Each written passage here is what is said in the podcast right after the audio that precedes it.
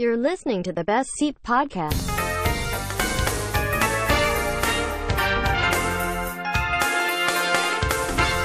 สวัสดีครับ ขอต้อนรับเข้าสู่ The Best Seat Podcast คุณอยู่กับผมเฟรมเจสริตครับ Wednesday Update วันนี้เรามาอัปเดตข่าวสาร Box Office ทั้งไทยและเทศนะครับ แล้วก็หนังที่จะเข้าใหม่ในวันพรุ่งนี้นะคะ เริ่มกันที่ข่าวแรกก่อนเลยนะครับ ก็เป็นข่าวของการสูญเสียนะครับ ดาวแห่งฮอลลีวูดไปอีกหนึ่ง คนนะครับกับการจากไปของแม็กซ์ฟอนซีโดนะครับเจ้าของ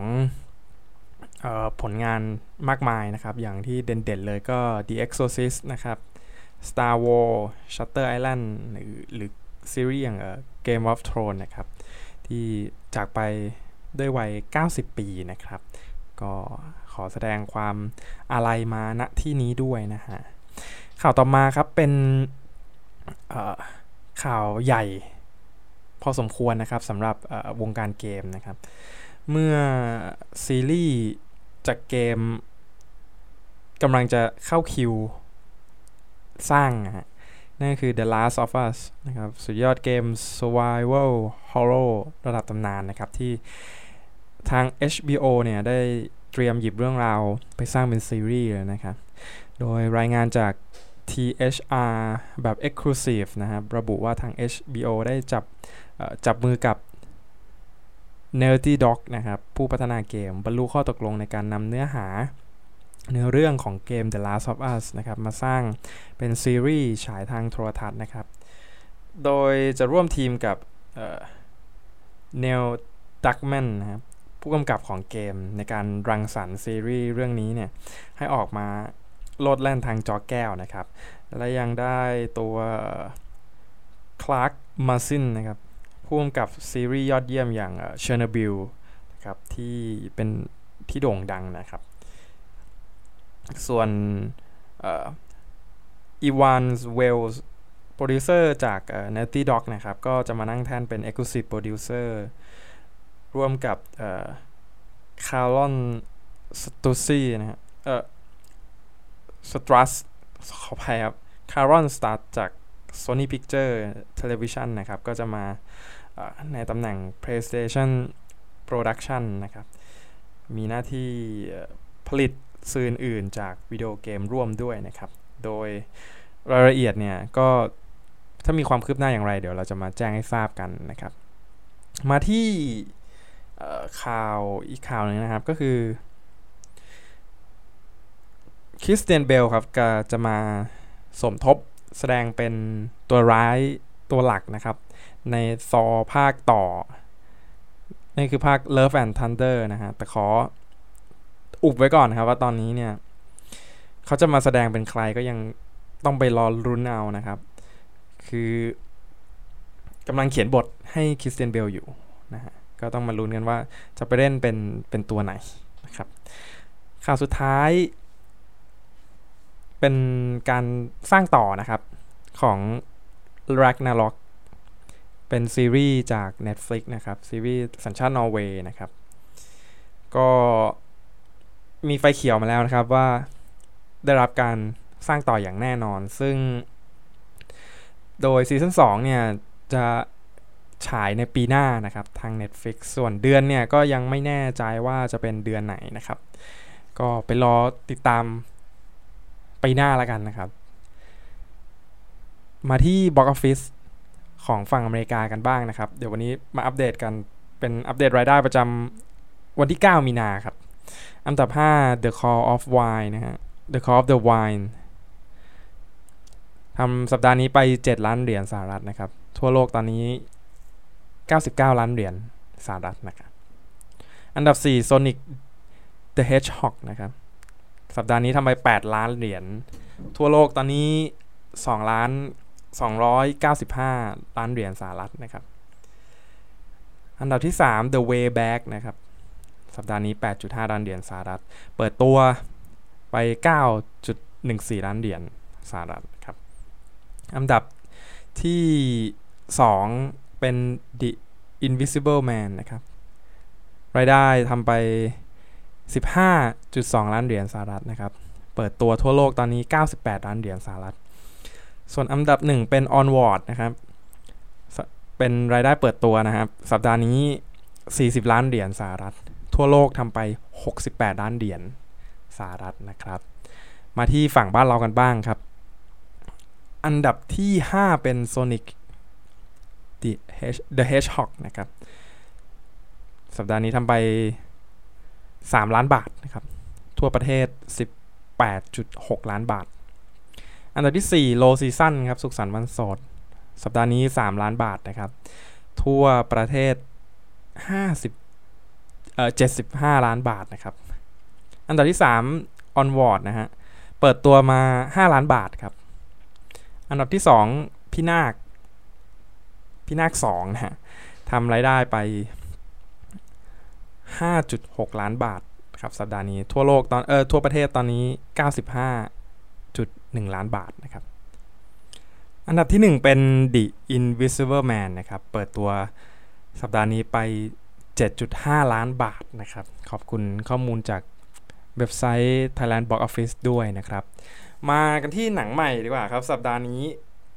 ผมหยิบมา 3 เรื่องนะครับ เรื่องแรก เอาเป็นเรื่องนี้ก่อนดีกว่าครับ Blood Bloodshot นะฮะจากกลเลือดดุนะครับนำแสดงโดยวินดีเซลนะครับ เป็นเรื่องราวของ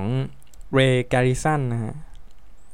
ชายผู้กลายเป็นเครื่องจักรสังหารนะครับทำภารกิจเสี่ยงตายตามคำสั่งขององค์กร ความทรงจำของเขาได้หายไปนะครับ สิ่งเดียวที่เขา รู้คือเขาต้องทำภารกิจช่วยเหลือคนรักของเขานะครับ และเขาไม่ใช่เพียงแค่คนธรรมดานะฮะเพราะว่าภายในเลือดของเขาเนี่ย ได้มีหุ่นขนาดเล็กจิ๋วที่ชื่อว่านาไนนะครับ ที่จะช่วยให้เขามีพลังเหนือมนุษย์ธรรมดาและ มีพลังในการเยียวยารักษาสูง แทบจะเรียกได้ว่าเป็นเครื่องจักรสังหารและ อมตะไปด้วยนะครับ เป็นแฟรงเกนสไตน์ในในยุคปัจจุบันเลย แต่แต่แล้วความผิดปกติบางอย่างเกิดขึ้นกับตัวเขานะครับทำให้ตัวเขารู้เขารู้นะว่าองค์กรนี้มันหลอกใช้เขา แล้วก็คอยลบความทรงจำตลอด หลอกให้เขาทำภารกิจเสี่ยงตาย เพื่อประโยชน์ขององค์กรอยู่เสมอนะครับ ผมว่าหนังเรื่องนี้มันเป็นสูตรสำเร็จของหนังที่แบบ มนุษย์กลายพันธุ์หรือมนุษย์ทดลองอะไรครับที่ถูกหลอกให้ไปใช้ไปใช้งานผิดๆนะครับ แล้วก็ถูกล้างความทรงจำอารมณ์แบบซอสโค้ดหรืออย่างหนังอะไรพวกนี้โรบคอปประมาณนี้ครับ ก็คือสูตรสำเร็จตายตัวที่ตอนหลังก็กลับมาล้างแค้นให้ล้างแค้นที่อองค์กรที่เขาสร้างขึ้นมา แล้วก็หลอกใช้อะไรประมาณนี้มันก็จะ มีความแอคชั่นไซไฟอยู่พอสมควร เรื่องนี้ความน่าดูผมให้ 8 นะ 7 ดีกว่า 7.5 7.5 เพราะว่ามันก็หนังแอคชั่นดูเพลินๆดีนะครับ มาที่หนังหนังอ่าเขาเรียกว่าจะเป็นหนังผีหรือจะเป็นหนังสยองขวัญหรือจะอะไรก็ก็ตามแล้วแต่นะครับ เป็น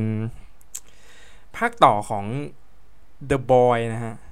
ที่สร้างความ ประสบความสำเร็จในภาคแรกไปได้อย่างดีนะฮะ ขึ้นแท่นหนังสยองขวัญสุดหักมุมปี 2016 เลยก็ว่าได้นะครับในช่วงนั้น ปีนี้กลับมาพร้อมภาคต่อครับ แล้วก็ความหลอนสุดสะพรึงยิ่งกว่าเดิมนะครับ กับ Blams The Boy 2 นะฮะตุ๊กตาซ่อนผี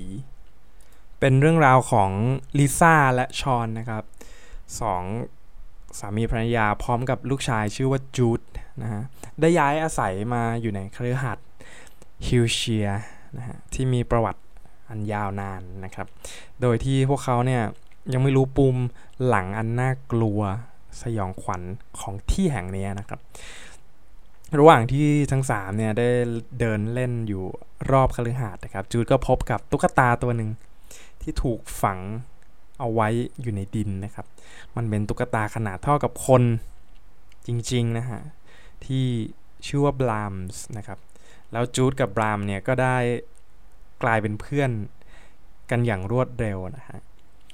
แล้วเขาก็เริ่มเปิดใจแล้วพูดมากขึ้น ขณะที่จูดเนี่ยกลับมีพฤติกรรมบางอย่างที่แปลกไปนะครับ แล้วก็รุนแรงขึ้น เรื่อยๆนะฮะ โดยภาคนี้ก็ได้ผู้กำกับคนเดิมจากภาคก่อนนะครับ William Brent Bell นะฮะพร้อมกับโปรดิวเซอร์ฝีมือดีอย่าง Roy Lee นะครับจากภาพยนตร์เรื่อง It ปี 2017 นะครับ มานั่งแท่นอำนวยการสร้าง แล้วก็ มาลุ้นกันนะครับว่าภาคนี้จะหลอนแค่ไหน กับ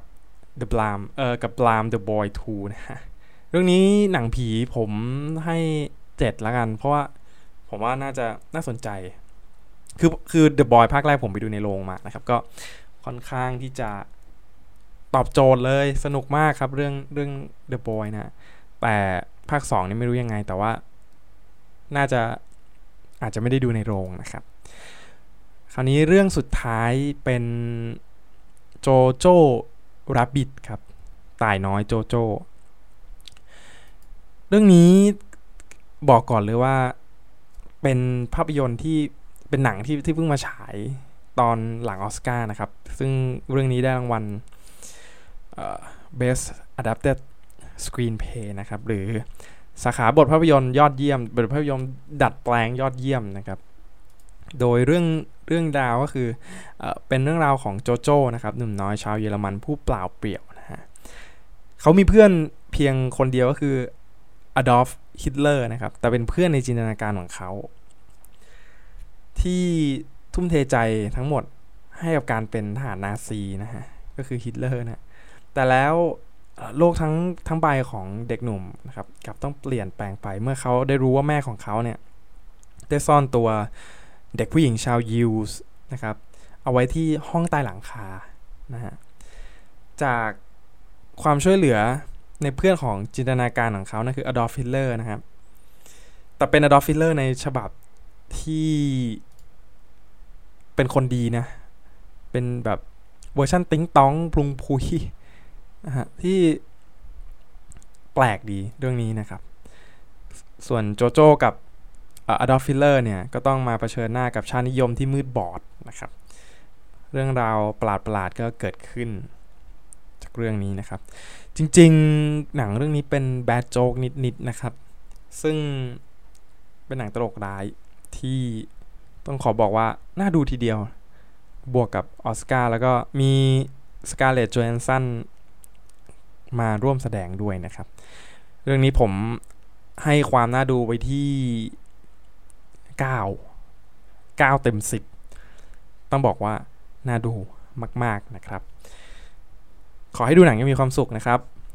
สวัสดีครับ